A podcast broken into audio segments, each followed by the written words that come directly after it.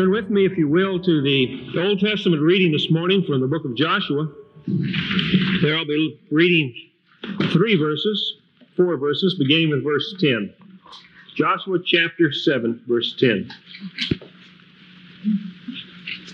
So the Lord said to Joshua, Rise up. Why is it that you have fallen on your face? Israel has sinned, and they have also transgressed my covenant which I commanded them. And they have even taken some of the things under the ban which have both they have both stolen and deceived.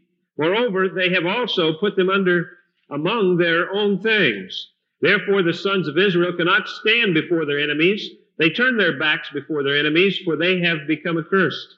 I will not I will not be with you anymore unless you destroy the things under the ban from your midst. Rise up, consecrate the people, and say, Consecrate yourselves for tomorrow. For thus says the Lord, the God of Israel, There are things under the ban in your midst, O Israel. You cannot stand before your enemies until you have removed the things under the ban from your midst. The reading in the New Testament comes from the book of Mark. I'd like for you to turn to Mark chapter 1. Leave your Bibles open to Mark chapter 1. Even after I read, because we'll be coming back to those passages. In Mark chapter 1, reading beginning with verse 14. And after John had been taken into custody, Jesus came into Galilee preaching the gospel of God and saying, The time is fulfilled and the kingdom of God is at hand. Repent and believe in the gospel.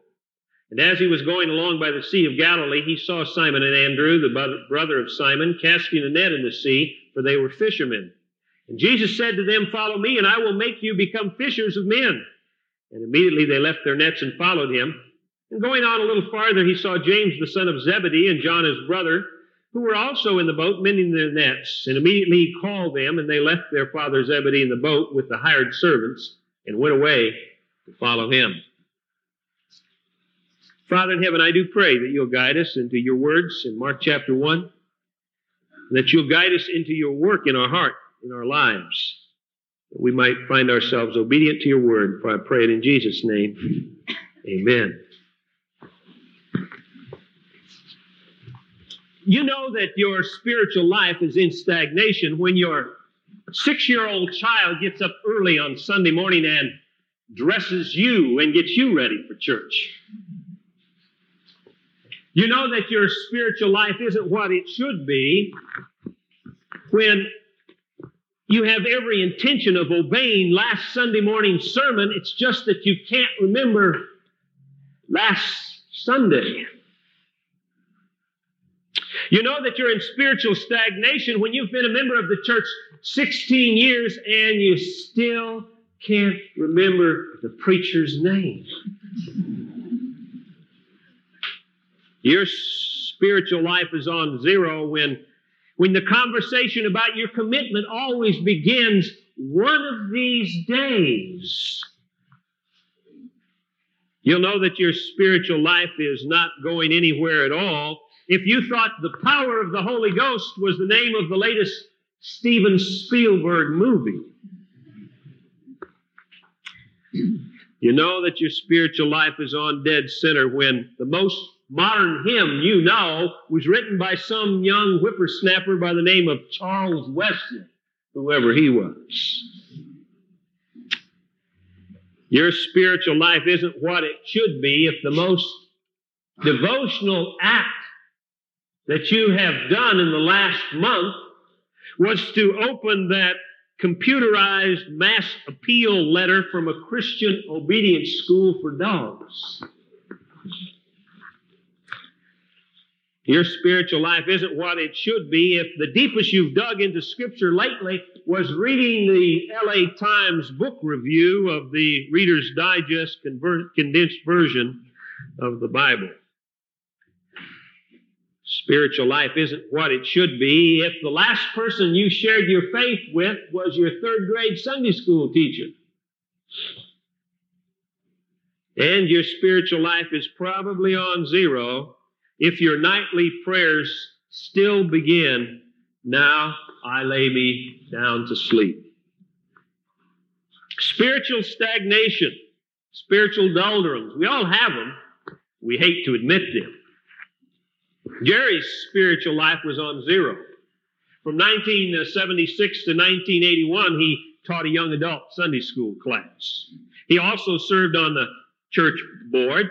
He went yearly to the deeper spiritual life conferences. He had a read through the Bible in a year schedule that he faithfully kept during all of this time. He drove the bus for the youth group. But things are different now. He sees himself, oh, as an active member. He's still around. He tends to church most of the time. That means once or twice a month. But he says he's just coasting a bit, resting up. But the truth of the matter is, there is no spiritual rest in isolation, and his life is on zero. Jerry uh, felt like the pastor had taken advantage of him some years back. He felt like he was being manipulated, and so he got angry. And he spoke up in the board meeting and said some things and made some accusations and resigned. And then a few months later, the pastor resigned, but before the pastor left town, Jerry wanted to go and see that he could get things straight. And as he sat down to talk about their past differences, he found out there had been a great misunderstanding all along. That the things that he had said were not true at all. And the pastor's intentions were quite different.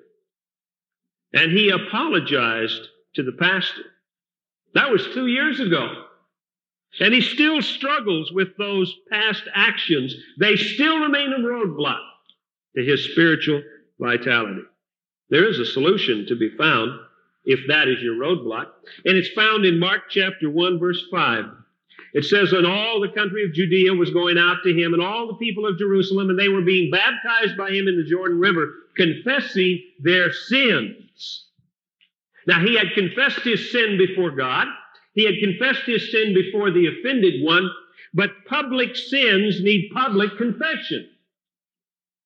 In Ezra chapter 10, verse 1, it says, Now while Ezra was praying and making confession, weeping and prostrating himself before the house of God, a very large assembly, men, women, children, gathered to him from Israel, and the people wept bitterly. Public confession of sins.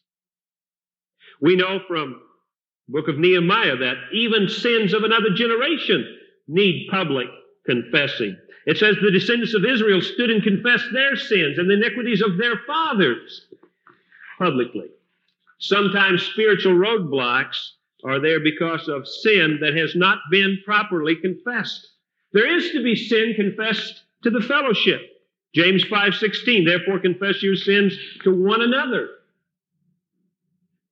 And I'd like for us to review 1 John 1 9 once more because I think we stop short of experiencing all that that verse promises us. We know that it says if we confess our sins, He's faithful and just to forgive us our sins and cleanse us from all unrighteousness.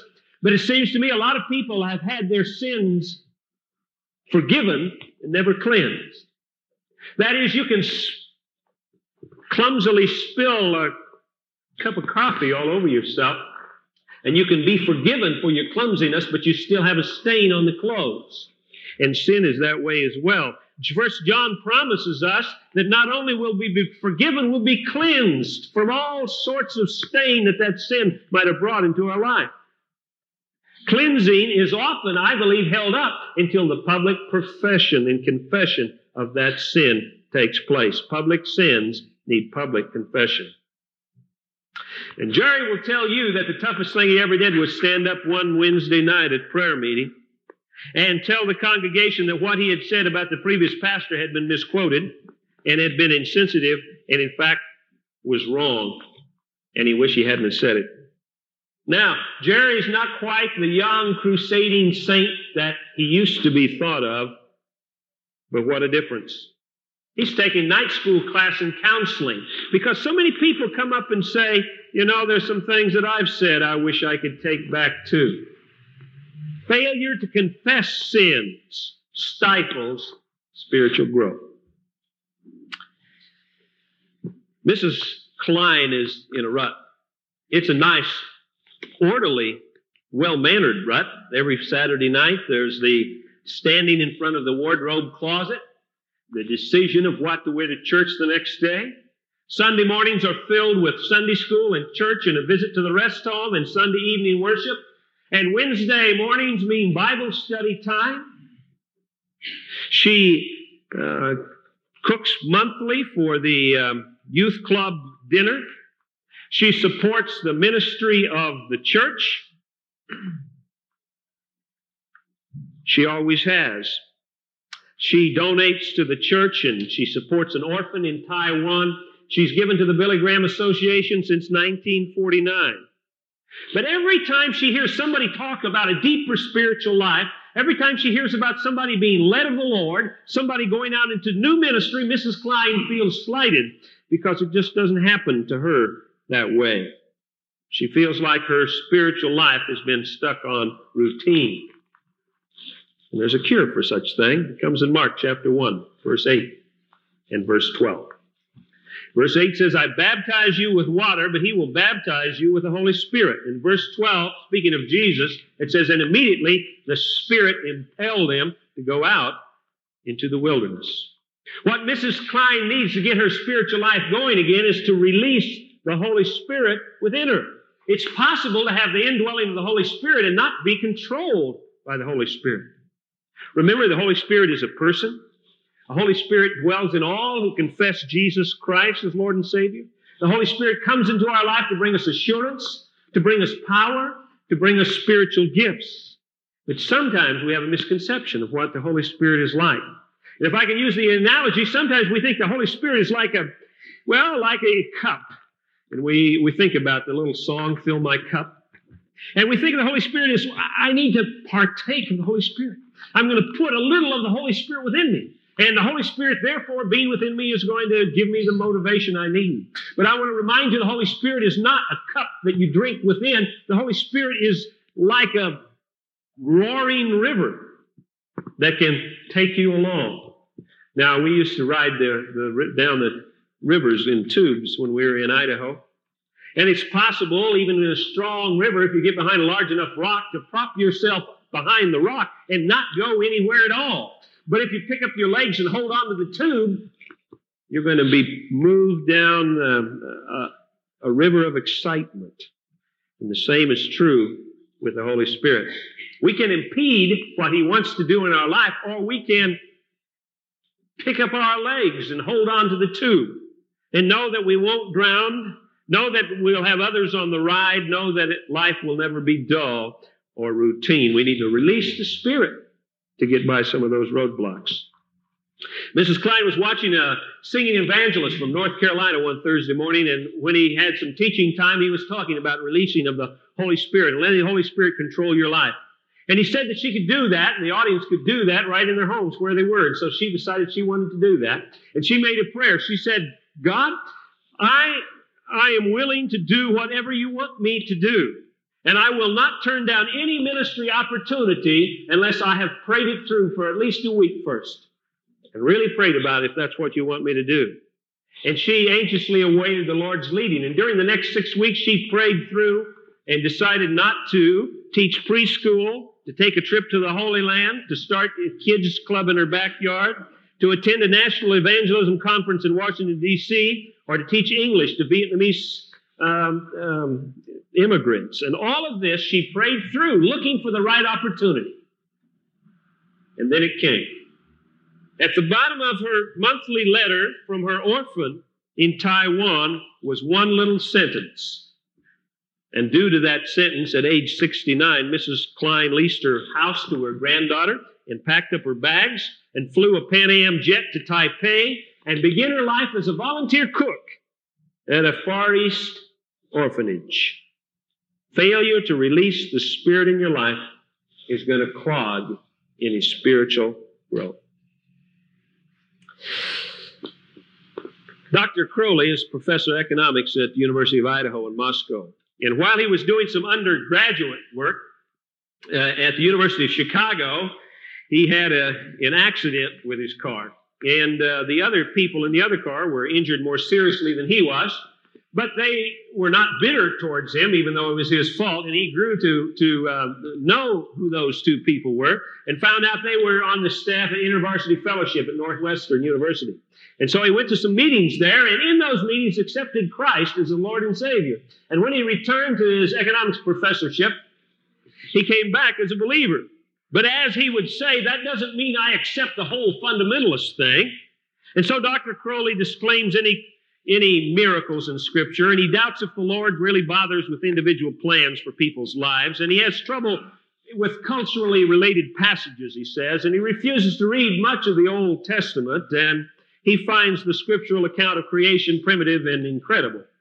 So he puts a compartmentalized faith with his infant Christianity, and it's no wonder there's been no change in his year in his life for 23 years.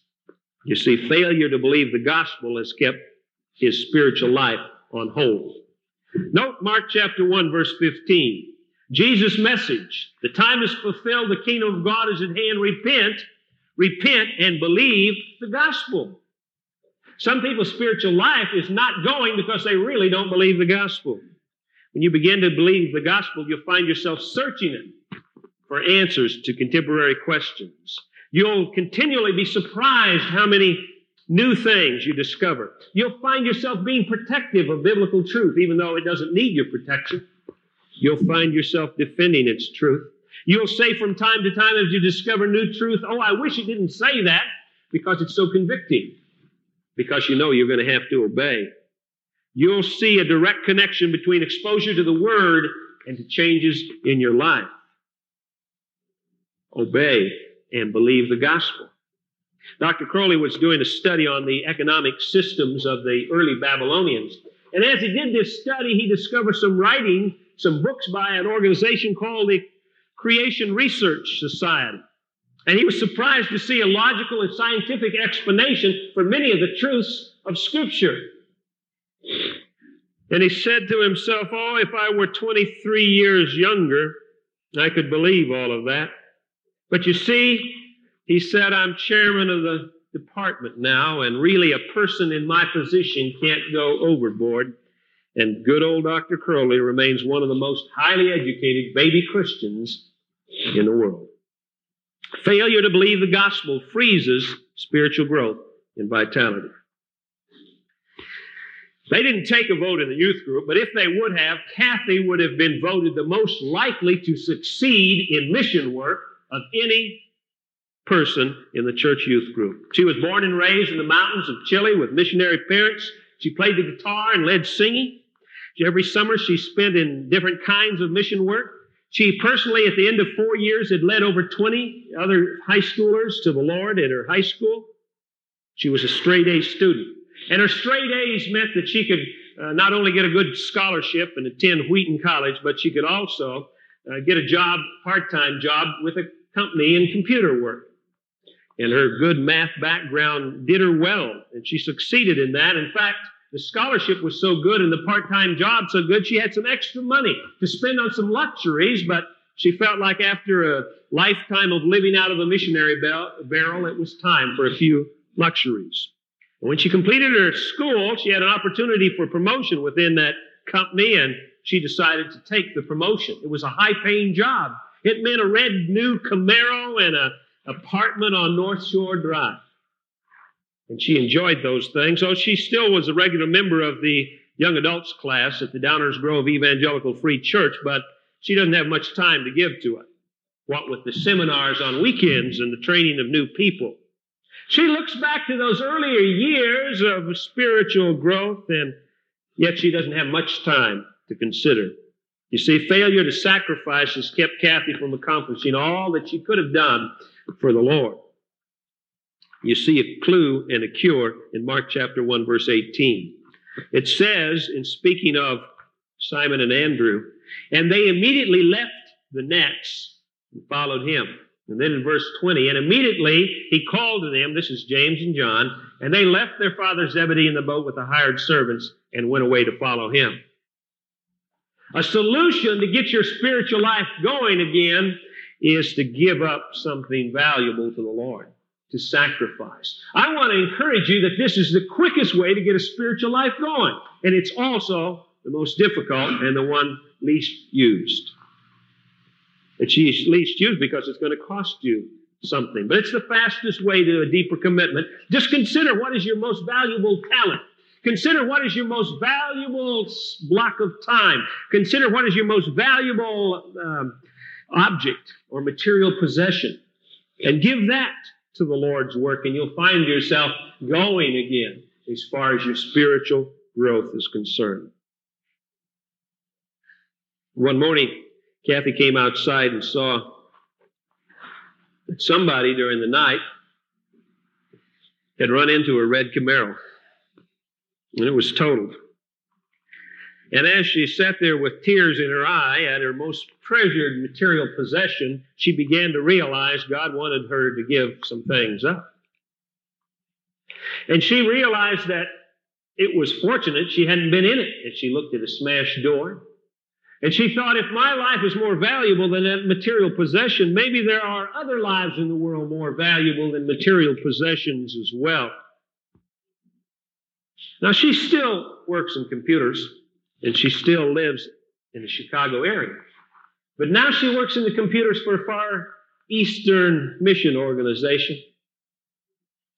And she rides the L to work. And she gets by on half the salary. And the last word was she was organizing two dozen young people to go to the Philippines for summer mission work. Failure to sacrifice crushes spiritual vitality. Tony grew up in the streets of El Paso, Texas, left to roam by his mother and threatened with his life by his father. If you called his upbringing tough, it would be a gross misunderstatement, a gross understatement. By the time he was in his teens, he was getting by on cheap wine and shooting dope and selling his body to the highest bidder. And it was in a Juarez jail that he found some spiritual help when a couple of members from the Second Baptist Church of El Paso brought him to Christ. When he was back on the streets, he was a regular attender of that Josephina Street church, and he tried with all his might to change those past habits. And he dedicated himself to the Lord, and he told all of his friends that he was going to overcome what his upbringing had brought in his life. But try as he may, Tony kept failing and failing and failing. Somewhere in the midst of that fine evangelistic teaching of the church, they forgot to tell Tony about the power of Satan to attack a Christian life. And he was trying to fight spiritual battles with earthly tools. And he was losing. Mark chapter 1, verse 25. Jesus rebuked him, saying, Be quiet and come out of him. Spiritual progress can never be made without a spiritual battle.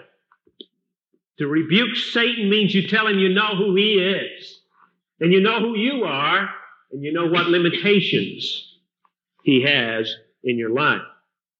Satan might not be the direct cause of all evil. Certainly, we battle the world and the flesh as well as the devil. But if you've changed your environment, and if you have given it your best shot with your own strength and you still can't overcome, chances are you're dealing with Satan. And you need to rebuke him.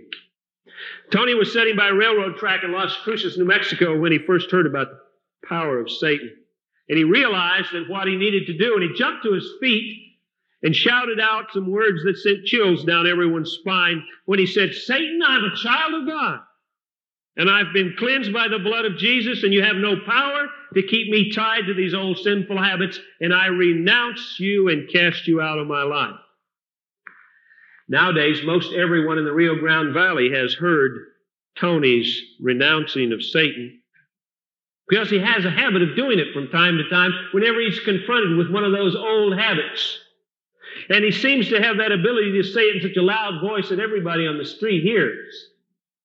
And he smiles when he shares the fact he said, You'd be surprised how quickly those trying to sell me wine or dope or sex turn away and flee to the other side of the street when I shout, I renounce you, Satan. Now, those are extreme measures, but Tony's case is extreme. But anyone who thinks they can find vital Christian life and never ever confront Satan is in for a big disappointment.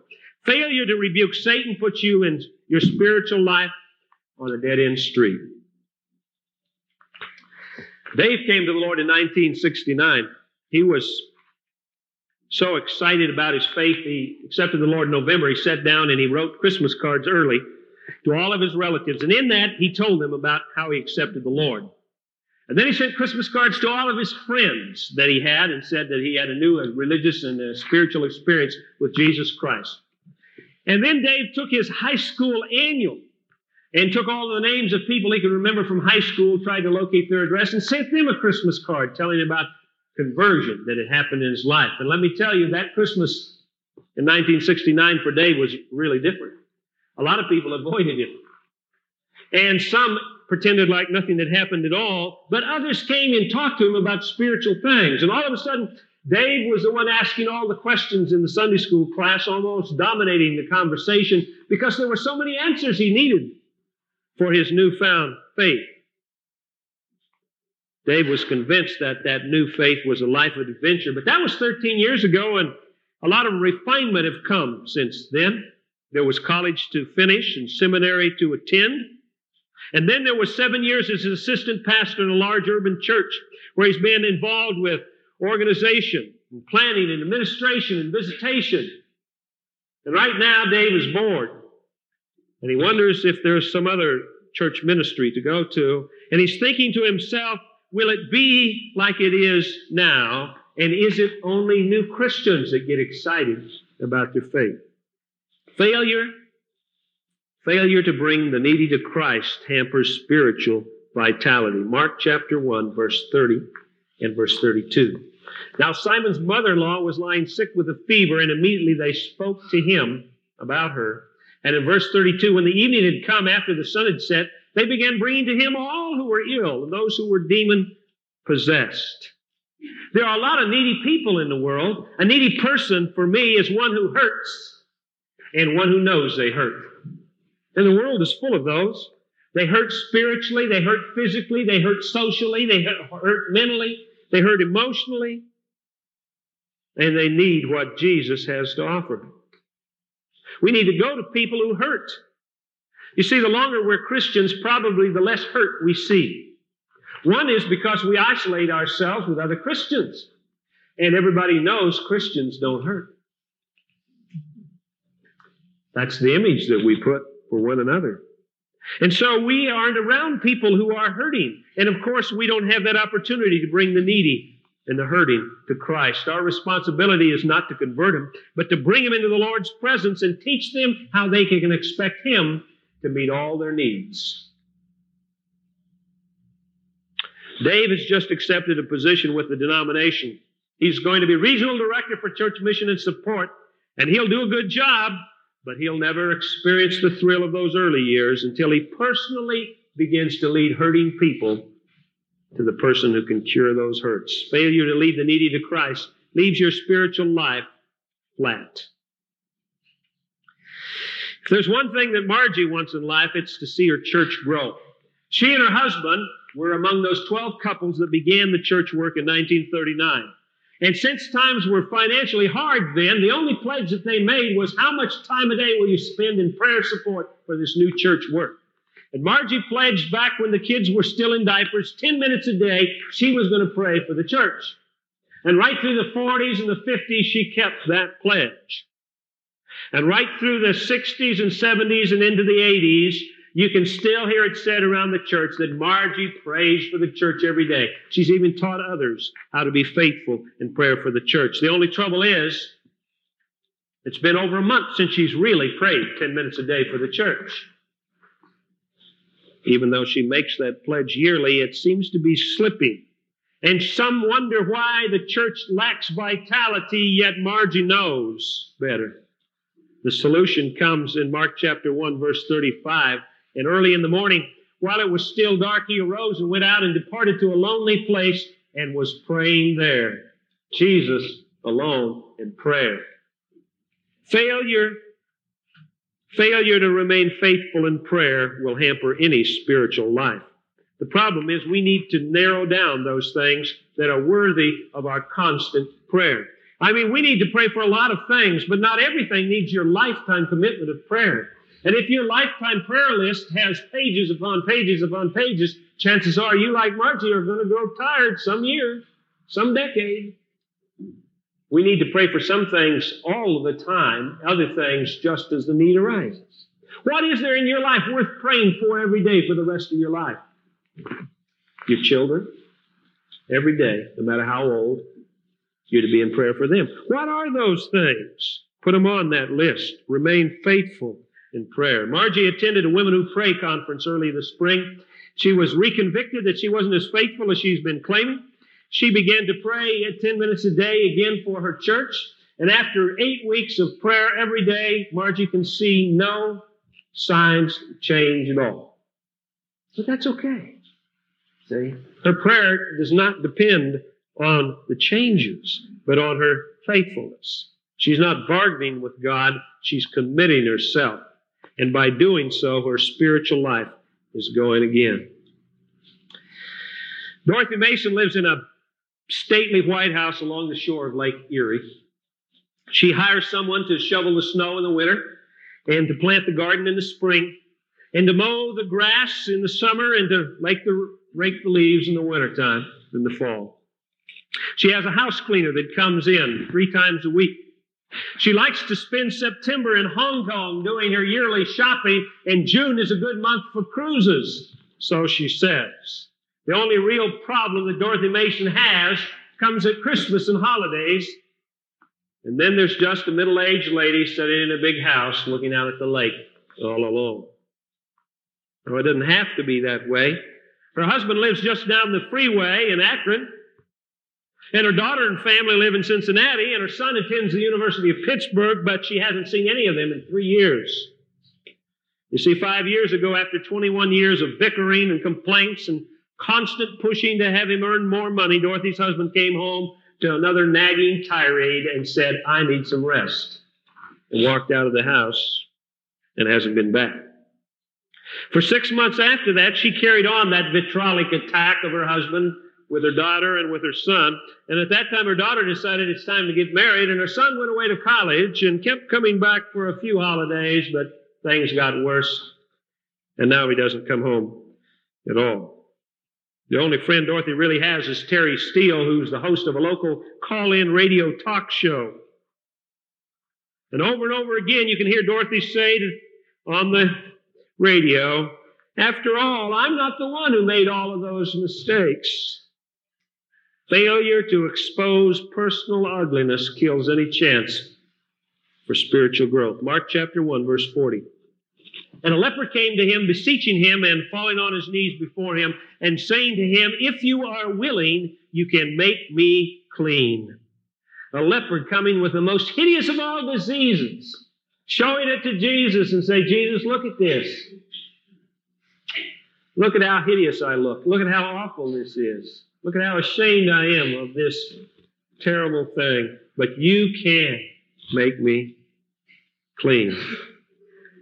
The solution is to open up our ugliness to the Lord and beseech Him to change you. Let Him know you're fully aware of your own condition. Beseech Him in tears if it takes tears until the answer comes. Whatever it shows, takes to show that you're serious. Here's a leper begging Jesus. We think of Jesus so loving. Why would you beg? Just ask once, He would do it. So we are to come beseeching God to touch the ugliness in our own life, whether it's spiritual or mental. And commit ourselves to following his instructions that he gives.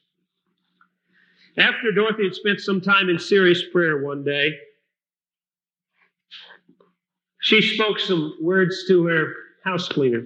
She said, Harold and the kids are lucky. They can leave. They don't have to live with me.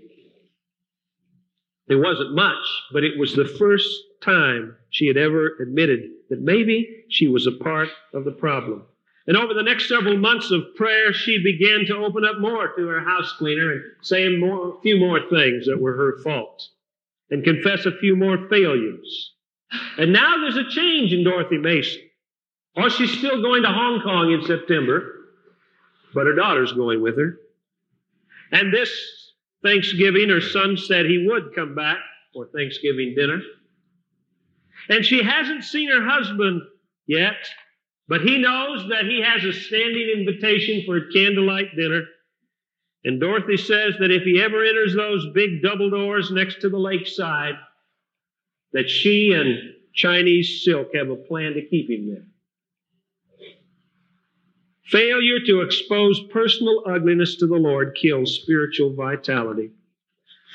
This last week, I saw in the news a little bit of Big uh, Sur country and Highway 1 and how the storms have damaged it. And I remember seeing on the news there were, of course, the big mudslides, but also whole chunks of highways gone. They were interviewing various people, and, and one person was there and said, You know, it's a real tragedy. I, I don't know that it will ever be the same and that everything is going to be different. And it was such a loss. And they were so depressed. And then they interviewed some other people, and they were actually dancing, having a party on one little stretch of the pavement that was still left. They were celebrating. They liked the isolation. They thought that was great, they said. There is some security in a dead end street. But then they showed there were some track layers moving dirt, clearing away the roadblocks, and when they interviewed one of those men on the tractor, he said through the dust and the grime, he said, just around the corner are some of the most beautiful vistas in the whole world. And I want to make sure people get a chance to see them. Spiritual roadblocks. The storms in our life of faith bring spiritual roadblocks to all of our lives. And if we fail to remove them, we just might miss some of the most breathless vistas we could ever imagine. Amen and amen. Father, I thank you for your word, and I pray, Lord, we can be obedient to your word. Lord, you speak to us all in different ways. We certainly don't all have the same roadblocks, Lord, but help us to get busy, get to work, to remove those things that hamper our spiritual growth to commit ourselves once more to a life of adventure and faith with you. We thank you, Lord, for your love and your encouragement and your help. Praying in Jesus' name. Amen.